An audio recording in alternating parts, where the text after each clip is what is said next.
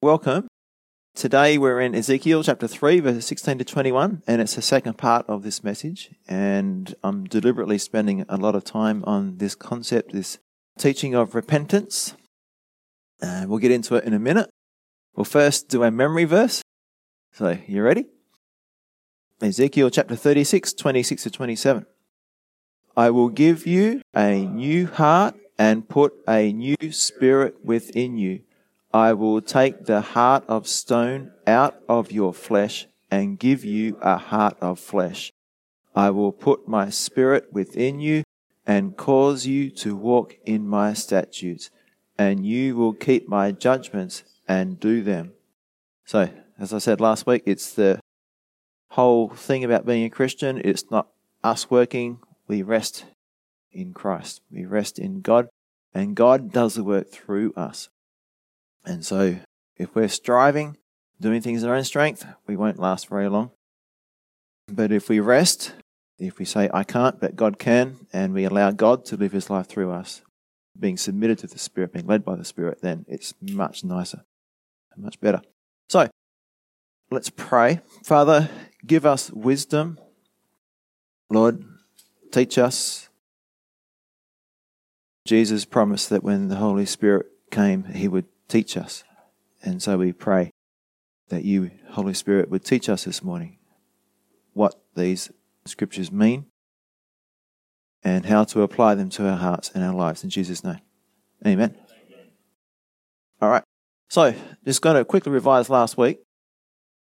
So, in Ezekiel, Ezekiel's being called to be a watchman to warn people that people are going to die because of their sin. And we went through, well, why do they need warning? And so we just basically went through the gospel last week. So the first point there is God's heart for mankind is love and compassion. For all these things, he went through quite a few scriptures from all over the Bible and saw this is throughout the whole Bible. It's an overarching theme. So God's heart for mankind is love and compassion. God desires for all people to be in a relationship with Him because He loves us. Secondly, God created everyone to be in a relationship with Him. That is our purpose in life, to bring Him glory, and that's where we find our ultimate source of satisfaction, joy, peace, love, and contentment. Then, Adam's sin caused all people to be born as sinners. So all people are born with a corrupted sin nature. We're born in the nature of the fallen or sinful Adam, not the perfect Adam. And that's what we call the human nature or sinful nature. We also learned that God is holy, perfectly holy, so he can't look upon sin at all. Sin has separated us from God, and we are actually born separated from God as his enemies. That's the opposite to what the psychologist would tell you that we're all actually born good, but environment causes us to go bad. Humanly speaking, the situation is hopeless. We cannot save ourselves and we have a debt that we cannot pay. However, Jesus is the Lamb who took away the sins of the world. And when Jesus came, it was God dealing with our sin problem by becoming sin for us. God Himself became the sacrifice or payment for our sins. And in doing so, He paid a debt that He didn't owe. It's very unfair, but I'll accept that. Uh, this gift of forgiveness and eternal life is received by both repentance and belief. So, repentance being a change of heart towards God that results in us turning from sin and turning to God, and belief being a trust in the fact that Jesus' blood his giving of his human life as a sacrifice for the sins of mankind was a full payment for all of our sins. So we're going to dig into repentance this week. What does this change of heart look like? What is this change of heart? What does it change from? What does it change to? Now let's read Ezekiel 3 16 through 21.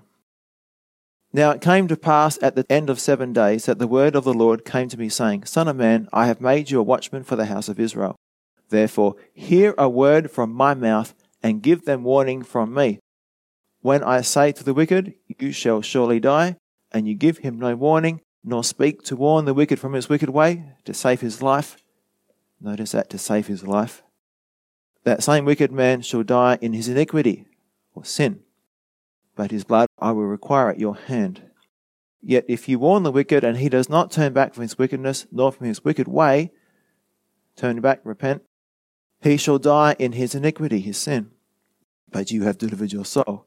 Again, when a righteous man turns from his righteousness and commits iniquity, and I lay a stumbling block before him, he shall die, because you did not give him warning. He shall die in his sin.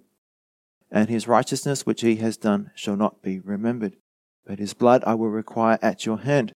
Nevertheless, if you warn the righteous man that the righteous man should not sin, and he does not sin, he shall surely live, because he took warning. He repented also you will have delivered your soul.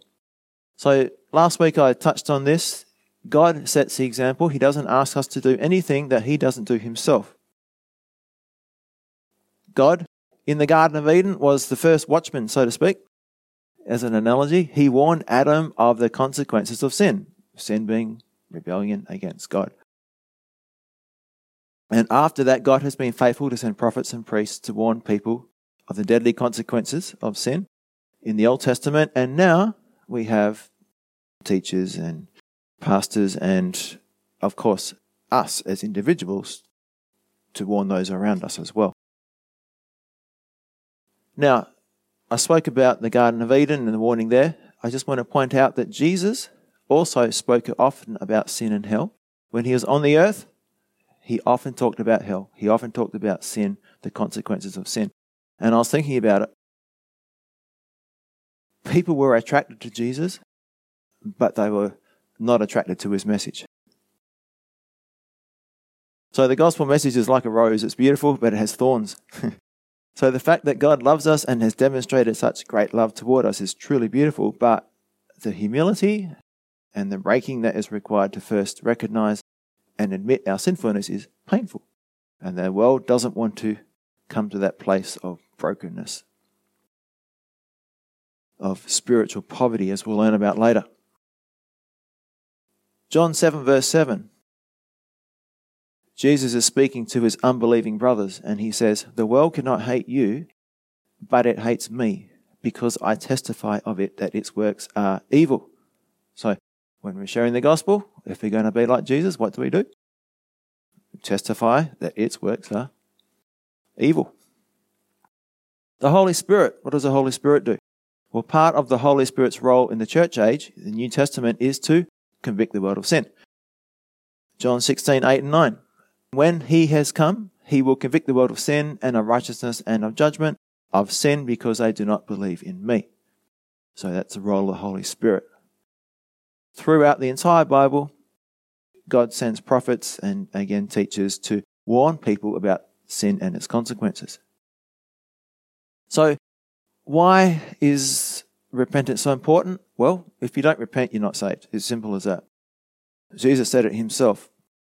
Luke 13, 1 to 5. This is a situation where Jesus is teaching and someone interrupts his teaching. And this is what happened.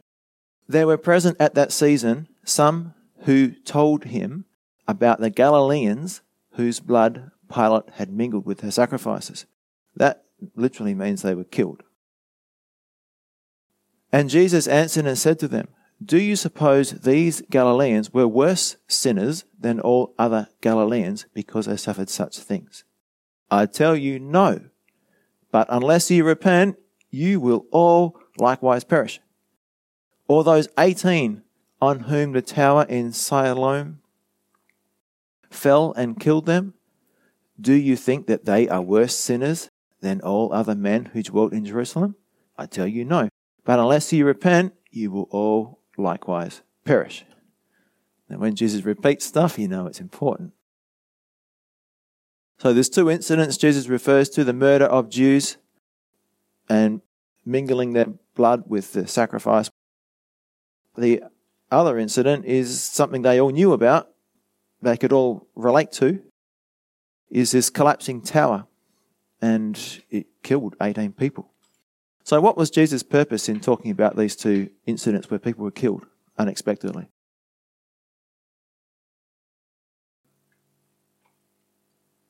the main point is that he says in verse 2 Do you suppose that these Galileans were worse sinners than all other Galileans because they suffered such things? No, they weren't. I tell you, no. They weren't killed, they didn't suffer because they were worse than anyone else. Interesting, isn't it? David Guzik brings out the directness and honesty of Jesus' teaching on repentance from sin. I'm just going to quote from him. We normally think of some people as good and some people as bad and find it easy to believe that God should allow good things to happen to good people and bad things to bad people. Jesus corrected this thinking. But Jesus' point was not that the Galileans in question were innocent, his point was that they were simply not more guilty or worse sinners than the others.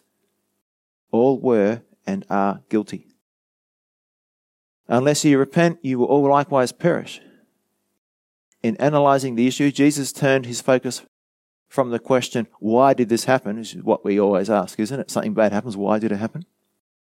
He turns it around and he makes it the question, what does this mean to me? Well, it means that we all may die at any time, so repentance must be a top priority. Those who died in both of these instances did not think that they would die soon, but they did. And we can suppose that most of them were not ready. Because Jesus says, You will all likewise perish if you don't repent, you see. So, unless you repent, unless you repent, it repeats that. But it's actually two different verbs there. He says, by noting the ancient Greek grammar, we see that Jesus here mentioned two kinds of repentance. Both are essential. Luke 13:5 unless you repent describes a once and for all repentance. That's your initial repentance that brings you into salvation. And the verb tense in Luke 13:3 unless you repent describes a continuing repentance following salvation. And last week we talked about why as Christians we need to keep on repenting to maintain our relationship with God. Sin separates us and we repent of that sin which brings us back into fellowship with God it's not about losing your salvation, it's about losing your joy of your salvation. Another thing that Jesus said about repentance is that true repentance will result in godly fruit being produced in our lives. And so I'm just going to keep on reading through the passage in Luke and read verses 6 through 9. He also spoke this parable A certain man had a fig tree planted in his vineyard, and he came seeking fruit on it and found none. Then he said to the keeper of his vineyard, Look, for three years I have come seeking fruit on this fig tree. What's he looking for? Fruit, yeah? And find none. So cut it down. Why does it use up the ground or waste the ground? But he answered and said to him, Sir, let it alone this year also until I dig around it and fertilize it. And if it bears fruit, well. But if not, after that you can cut it down. So basically, the fruit of our life shows what kind of person we really are. An apple tree will bring forth apples and not watermelons, for example, yeah? Pretty simple. If Jesus has touched our life, it will show in the fruit we bear, even if it takes a while for the fruit to come forth, okay? So sometimes it takes a while for the fruit to come. Some people change really quickly, some people don't but there must be change eventually. So, out of this parable about repentance, we can get three main points. Now, Jesus gives us three main points. Genuine repentance produces fruit. And what is the fruit? Well, it's fruit of the Spirit, righteous living, all those things. It's a changed life. And in one of the revivals, I think it was the Welsh revival, the miners, they stole all the tools and then they got saved and they took them all back. And they had to put a sign on the door saying, or on the, on the tool shed saying, please do not return any more tools because there's no room for them. So, it's a fruit of the Spirit, righteous living. And although God is very patient, he, in the parable, he waited three years. There will come a day of reckoning when those who do not produce fruit, that those who have not repented, will perish. And that means they will be judged and sentenced to hell for eternity. There's a good parallel passage here, um, John 15, 1 to 6. You can read that in your own time. The other main point here is that God, the good and compassionate gardener, does everything he can to get the tree or the person to produce fruit. So he'll fertilize, he'll dig. And what does that mean for us? We're going to find ourselves in the manure sometime, right? Because the manure makes us grow. Hard times, right? So, Spurgeon says, There is a time for felling fruitless trees, and there is an appointed season for hewing down and casting into the fire the useless, unrepentant, unfruitful sinner. Now, the main part of today, the main point of today is the characteristics of a repentant heart. What is a changed heart? What does it look like? How is it changed? What does it change from? How and why does my attitude towards God change? So the first part is my new attitude. I go from pride to humility. I become poor in spirit, or I'm aware of my spiritual poverty. So, the key here is we must first recognize our spiritual poverty. And you might ask, what do you mean by saying that I'm spiritually poor? Well, I'm going to help you understand by explaining first what it isn't. What's the opposite of being spiritually poor? It's when a person says, I'm a good person. This is the opposite of being spiritually poor.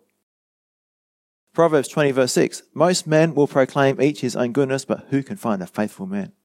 Now, in the uh, Living Waters Way the Master Evangelism course, I'd recommend that if you haven't done it, you do it because it equips you to share the gospel the way Jesus did. And it opens with the question Would you consider yourself to be a good person? Why? Because that's the question or the concept that Jesus first approached the rich young ruler with. Now, what do you think people are going to say when you ask them if they're a good person? Well, of course I am. if you don't believe me, go and ask someone. Ask someone you work with. Do you think you're a good person? Of course. Even if they've been drinking on the weekend, they're still going to say, Yeah, I'm a good person. So, the rich young ruler is a stereotype of the prideful, unsaved person who is full of themselves when it comes to their own estimation of their moral goodness.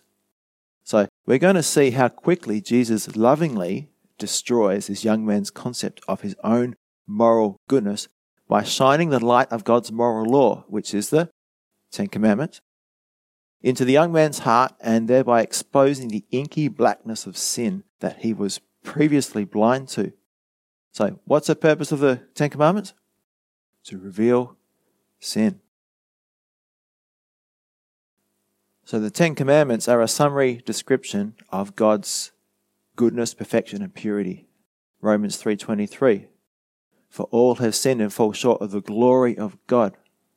Okay, we've all broken God's law. The law reflects who God is. It's his perfection. He never lies. He's pure. He's holy. So, do you think Jesus was helping this guy's self esteem? Do you think he felt better? We're going to read it soon.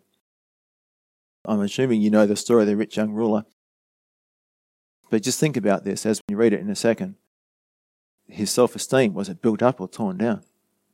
And what's more important, flattering someone by going along with the lie that they are a morally good person, and thereby building up their esteem of their own sinful self, self esteem, or shining God's moral law into their hearts and showing them the truth, their moral depravity.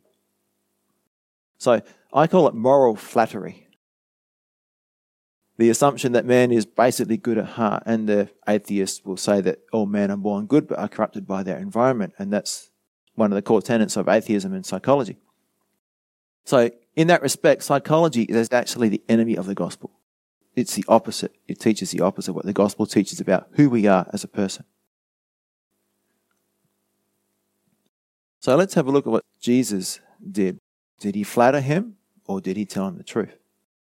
So Matthew 19, 16 to 22, the story of the rich young ruler.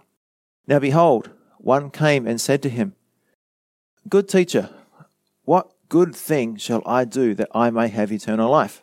Now in here I've put a little note to explain this. So translate this into our language, our thoughts. How good do I need to be to be good enough to be accepted by God?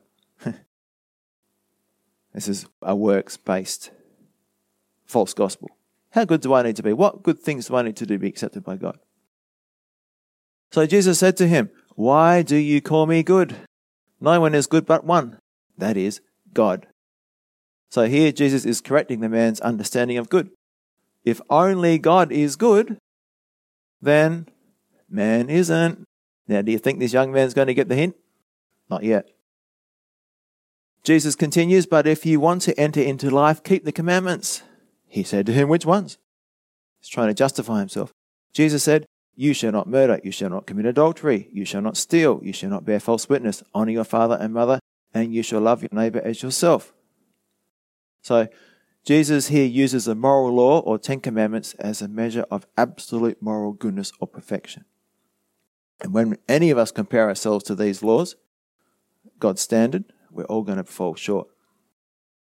We're all going to fail. I think everyone's broken all of them, at least in their heart. Verse 20 The young man said to Jesus, All these things I have kept from my youth. What do I still lack? Wow. He was so blind to the reality of the condition of his sinful heart. He just claimed to be morally perfect, to be as righteous as God. This is the pride of our sinful human nature. We think we are really good people. So Jesus deals with this guy in love. And he says to him, If you want to be perfect, verse 21, go sell what you have and give to the poor, and you will have treasure in heaven. And come, follow me. So Jesus is applying the first and second commandments to the young man that is, to have no other gods and do not have any idols. Exodus 23 and 4. But when the young man heard that saying, he went away sorrowful, for he had great possessions. So basically, Jesus said to him, Do not commit idolatry. And wanted the young man to prove to him that he wasn't an idolater, that money wasn't his God. That was his choice. He had to choose his money or choose God. So basically, Jesus asking him to give up his possessions was asking him to repent of his sin of idolatry of money, materialism. So he could be saved, but he couldn't. And why couldn't he be saved? Well, his money was more important than God, and therefore more important than eternal life with God. Again, the familiar message repent or perish. Remember how Jesus said, if you keep your life, you will lose it, but if you lose your life, you will find it. And you find that in Matthew 16 24 to 26. Then Jesus said to his disciples, If anyone desires to come after me, let him deny himself and take up his cross and follow me. For whoever desires to save his life, this means to enjoy the temporary pleasures of sin in this world. Just like the rich young ruler here wanted to continue to enjoy his money. For whoever desires to save his life will lose it. And that means to suffer for eternity in the lake of fire and hell. But whoever loses his life, that is, they give up the temporary pleasures of sin. The rich young ruler, he would have been willing to give up his money. For my sake will find it. And that means inherit eternal life. He will find life. verse 26 is powerful. For what profit is it to a man if he gains the whole world and loses his own soul? Or what will a man give in exchange for his soul? What did Jim Elliot say? He is no fool who gives up what he cannot keep, but gains what he cannot lose. Very wise man. So, again, repentance is presented here as a matter of eternal life and death. And Jesus asked a question here, a very important question. What will a man give in exchange for his soul? Literally, in exchange for his soul. And for the rich man, it was his money. That's it. His money was more important than eternal life. Now, for other people, it's going to be different things family, career, romantic relationships, lust, sex, fame, power, pleasure, you know, self indulgence lifestyle. So notice that Jesus, coming back to our question about the self esteem, Jesus did burst the young man's self esteem bubble and bruised his ego. But in doing so, the hard ground of his heart was ploughed or softened so he'll be more receptive to hear, receive, and understand the word of God in the future. Now, in your own time, you can read the parable of the soils in Matthew 13. So, who knows what happened to this guy? We don't know if he did repent eventually, but from what Jesus spoke to him, he now had the chance to honestly evaluate his life, his heart, and to spend time considering what was most important eternal life with God or his money. So Jesus really did him a big favor. And that's what we need to do when we share the gospel is be honest with people. They might not accept it straight away. They might not like it straight away, but they can go back and they can think about it. You may ask how can people be so blind to their sinfulness? The Bible gives the answer in Jeremiah 17:9. The heart is deceitful above all things and desperately wicked. Who can know it? I, the Lord, search the heart, I test the mind, even to give every man according to his ways, according to the fruit of his doings. Now, this spiritual pride, is this just among unbelievers? Or is it among believers as well? Mm. The Bible says that spiritual blindness, spiritual pride would be the chief characteristic of the last days church, the church of Laodicea. So I'll just read that to you. It's Revelation 3 14 to 19. So this is not just unbelievers. This attitude of complacency and I'm okay, you're okay type thing, it affects us in the church today, especially in our materialistic culture. It says, And to the angel of the church of the Laodiceans write, these things says the Amen, the faithful and true witness, the beginning of the creation of God. I know your works, that you are neither cold nor hot. I could wish you were cold or hot. So then, because you are lukewarm and neither cold nor hot, I will vomit you out of my mouth. Because you say, and listen here, I am rich. Again, this is the opposite of spiritual poverty. I am rich, have become wealthy, and have need of nothing and what's the divine diagnosis? And do not know that you are wretched, miserable, poor, blind, and naked. So, Jesus is counseling today's church, the majority of today's church, who have this attitude. Because you say, I am rich, have become wealthy, and have need of nothing, and do not know that you are wretched, miserable, poor, blind, and naked, I counsel you to buy from me gold refined in the fire that you may be rich, and white garments, that you may be clothed, that the shame of your nakedness may not be revealed, and anoint your eyes with eye salve, that you may see. And verse 19 is important. As many as I love, I rebuke and chasten or discipline. Therefore be zealous and repent. Turn back. Have a change of heart. so, why do you think there is so much sin in the church presently? You know, people are living together, there's homosexual pastors and homosexual marriage, then female pastor drunkenness, adultery, divorce, lying, other sexual sins like pornography and lust are very common, gossip and greed. Just consider, as you've been about the place, have you noticed that the modern gospel does not emphasize the sinfulness of man, the holiness of God, or repentance, meaning to turn from sin and turn to God? Do you reckon that might be one of the reasons there's so much sin in the church?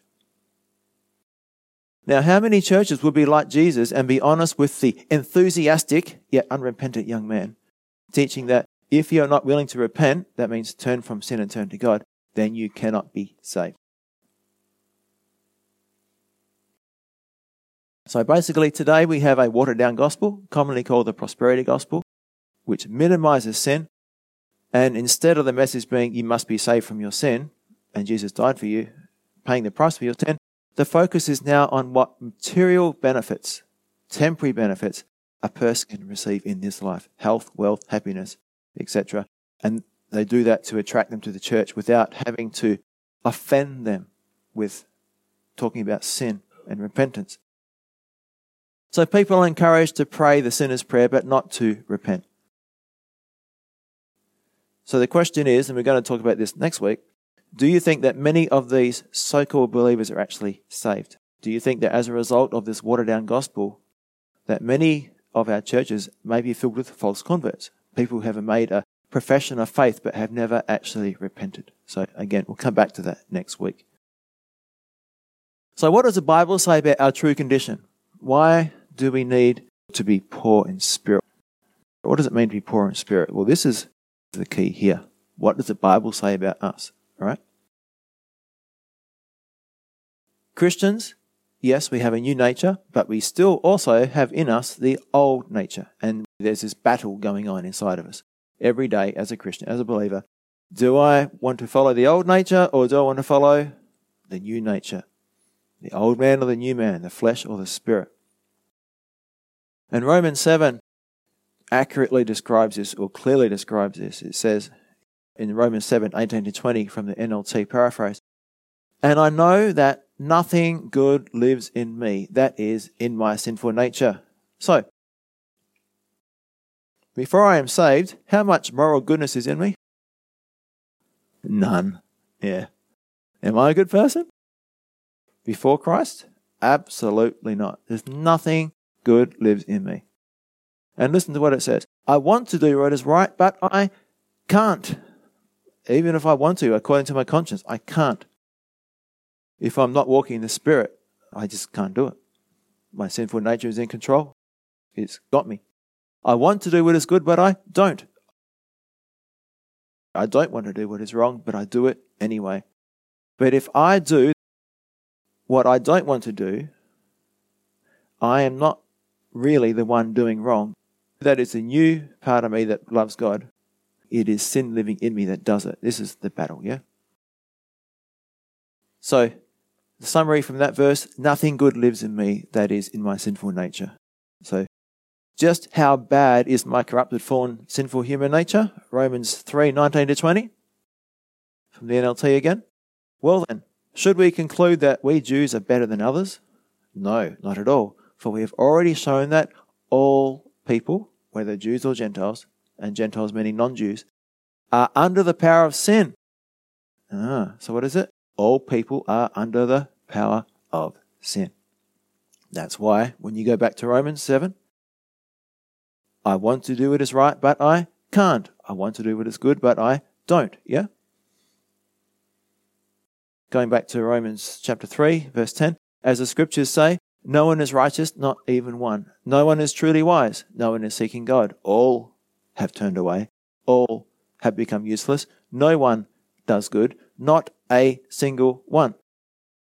Whose perspective is this from? Our perspective or God's perspective? God's, yeah. So he sees the heart. Um, this is not saying that everything everyone does is always a lie, that no one ever tells the truth, but it's talking about the motives of the heart, the attitudes of the heart toward God.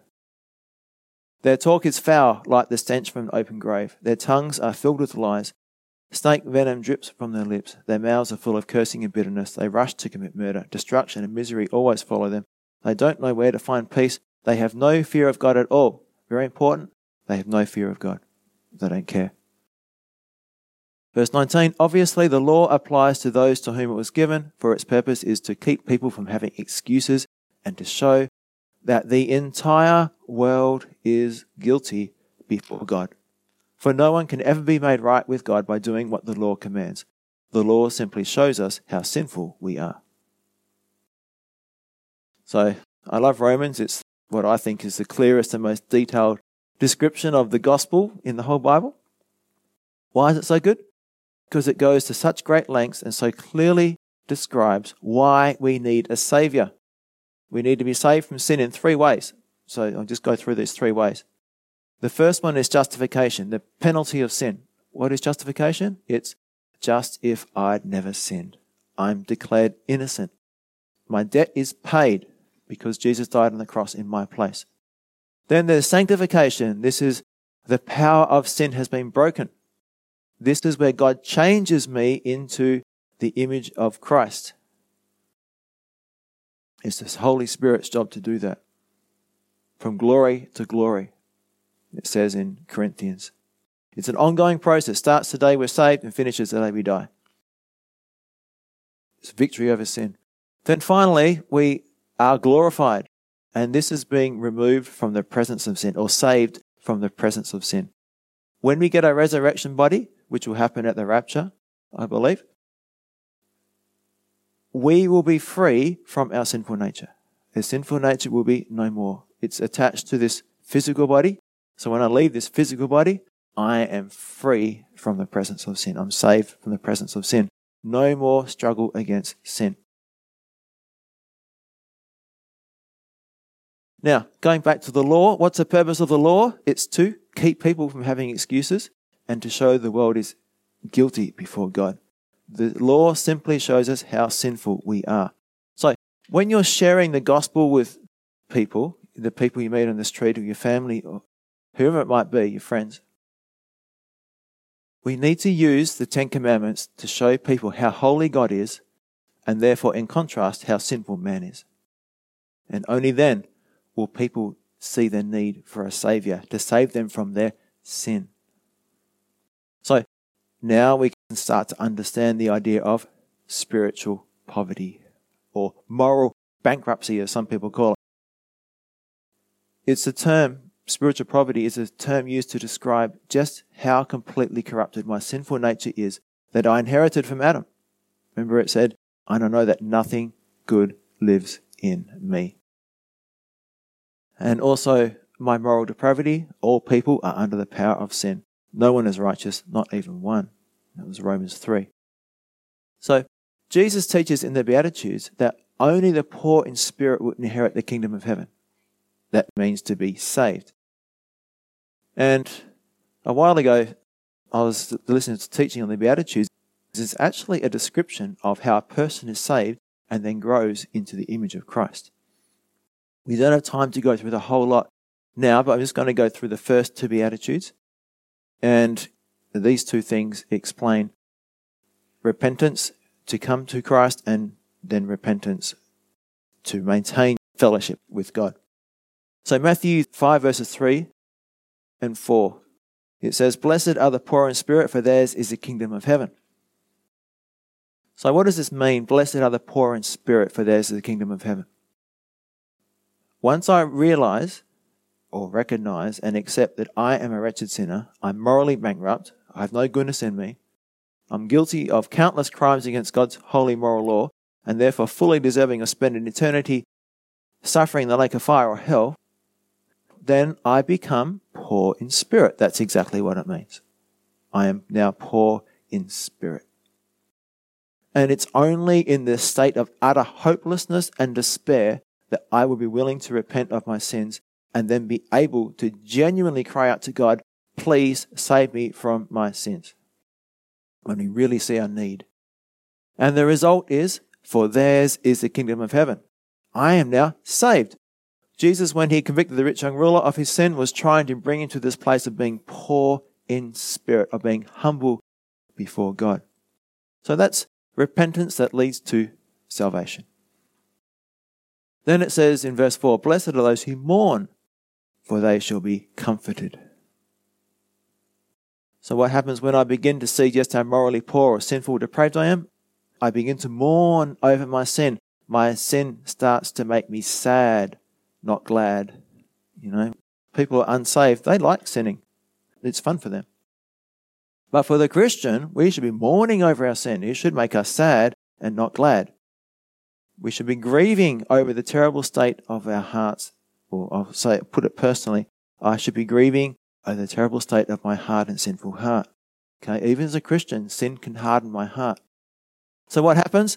I shall be comforted. Now, I'll put it this way. Do you realize that the dark valley of repentance leads to the mountain of rejoicing and joy? The dark valley of repentance leads to the mountain of rejoicing and joy. The more I choose to repent, the closer I draw near to God and the more of His peace, love, and joy I experience. And that's why it's worth experiencing the pain of repentance, of having to give up those things, of having to, in the rich young ruler's case, get rid of his money, the stuff that he enjoyed. So I'm going to leave you guys to continue going through the Beatitudes. I've left a note there in your notes how to find the resources.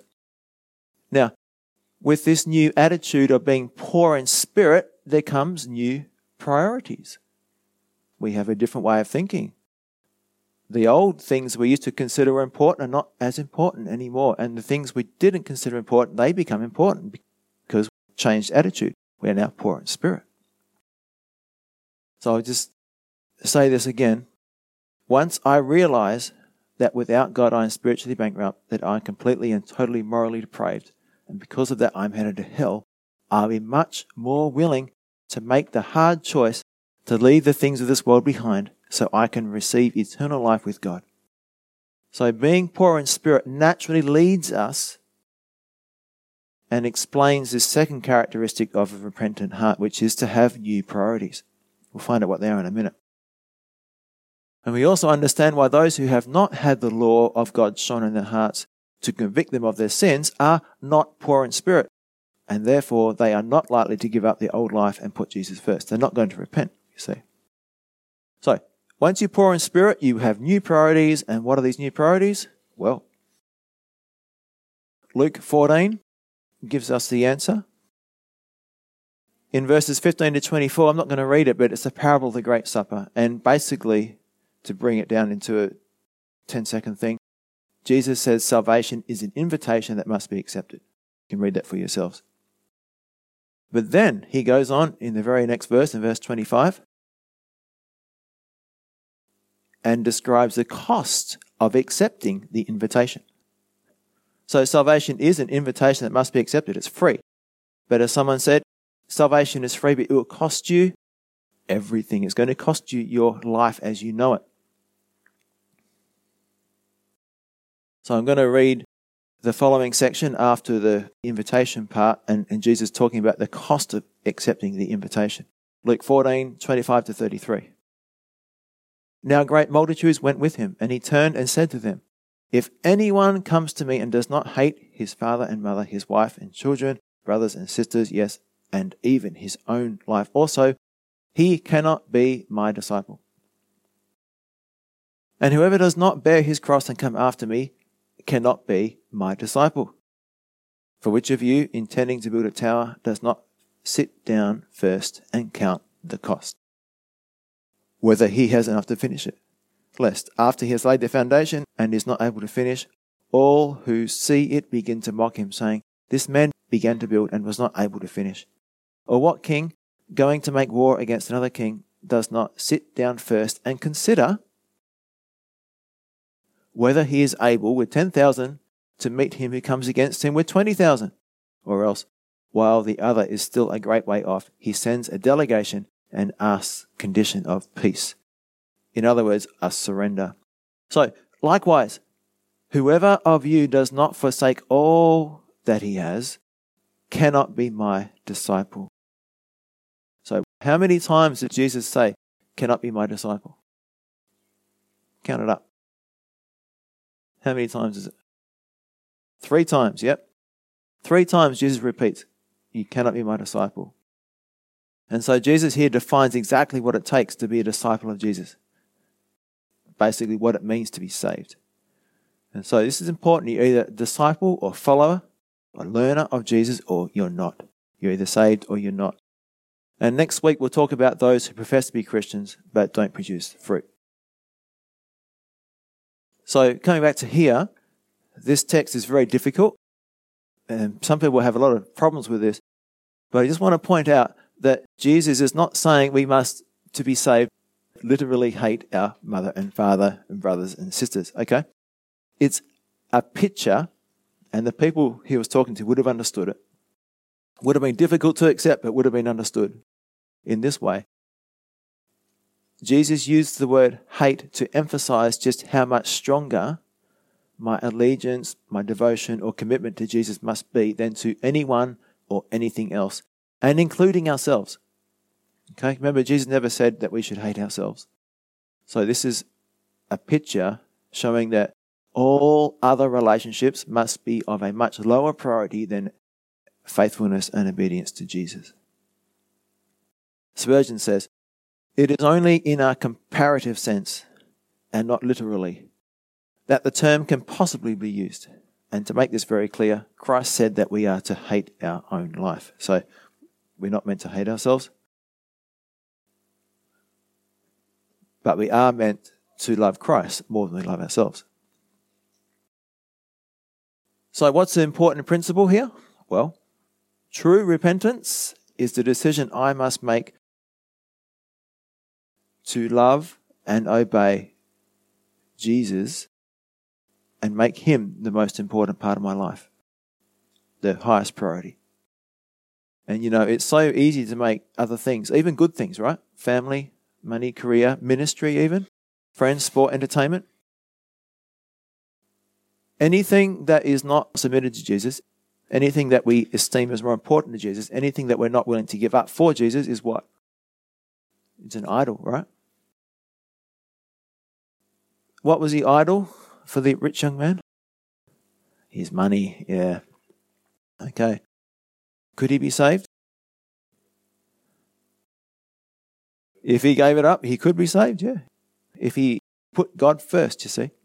That's his change of heart, is putting God first. Why? Because you're poor in spirit.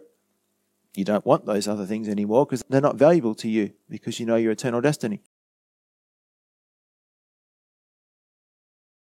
So Jesus goes on to say, and he uses two different examples, that before a person repents, they must first sit down and count or consider the cost. Basically, the pros and cons. What's the benefits? What's the cost benefit analysis of being an unbeliever? And what's the cost benefit analysis of being a believer? And the war example is really good. I really like this. The king with less troops considers that he will lose the war. I mean, if you've got 10,000 troops and someone's got 20,000, that's two to one. You're probably not going to win that war, right? There's an analogy here. And the king with less troops seeks terms of peace. So the spiritual application here is that without repentance, without forsaking all, I cannot be saved, and therefore I will end up condemned forever in hell. In other words, I lose. I'm considering what I'm up against, and I lose. Eternity in hell.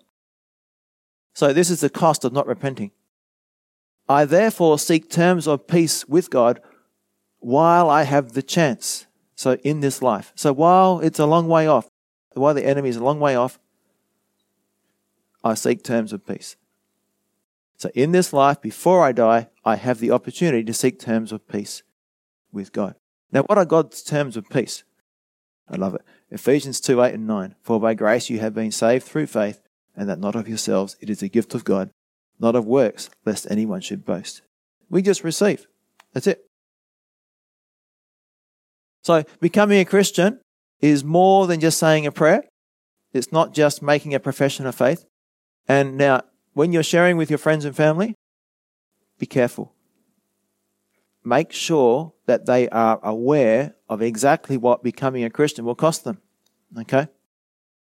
It's going to cost them their flesh life. It means they have to forego living a life that seeks to please the desires of their sinful nature. They can't just do what they want to do anymore. They have to be submitted to what God wants them to do. To be saved, they must be willing to give up that relationship with a non Christian boyfriend or girlfriend, or separate from the person they are living with but not married to.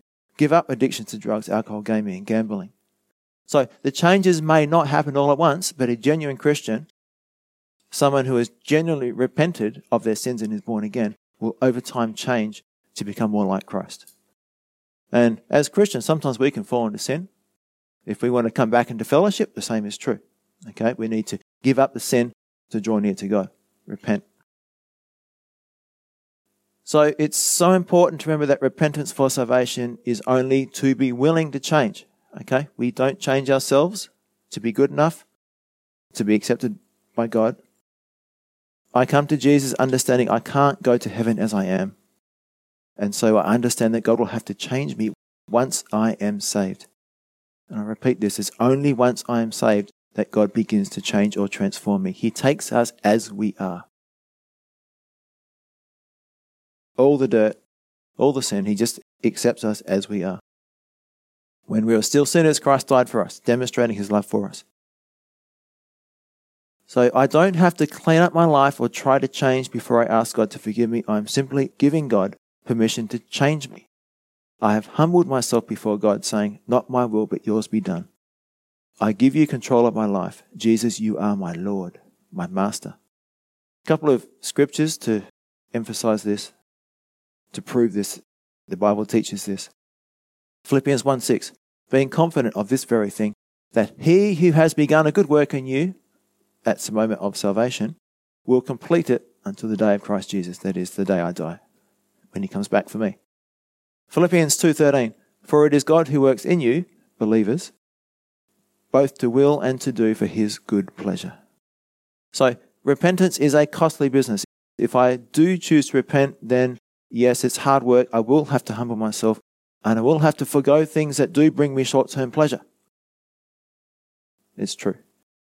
But the eternal benefits clearly outweigh the short term cost. So, a quick summary for today a summary of the characteristics of a repentant heart. True repentance, that is what is repentance? Turning from sin and turning to God. Starts with becoming poor in spirit. That is, we accept that we are morally bankrupt, that nothing good lives in me, in my sinful human nature. It is the purpose of the Ten Commandments, God's perfect moral law, to show every person that they are guilty before God and cause them to be poor in spirit, if they accept it. Secondly, True repentance is choosing to make loving and obeying Jesus the most important part of my life. My first priority. Remember what Jesus said? Not my will, but God's will be done. Having the attitude of complete submission or surrender to God's will. Thirdly, true repentance is being willing to forsake the temporary pleasures of this life so I can enjoy eternal life with God.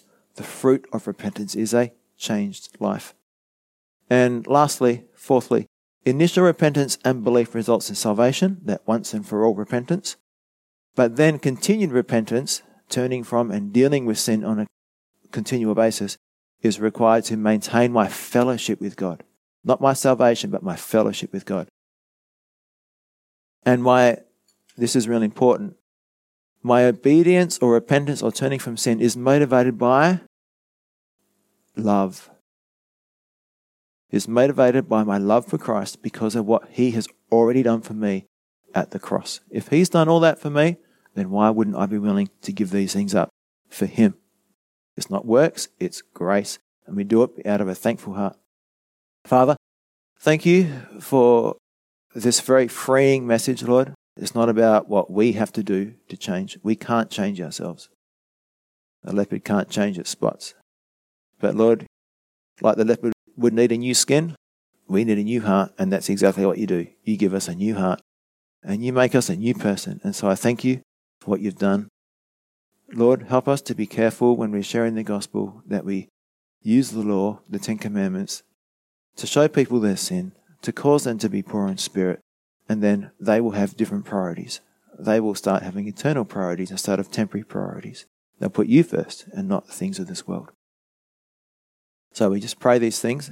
And also, lastly, just help us to put this into practice to be mourning over our sin, to be sad when we sin and not glad, to not enjoy it, but to mourn over it.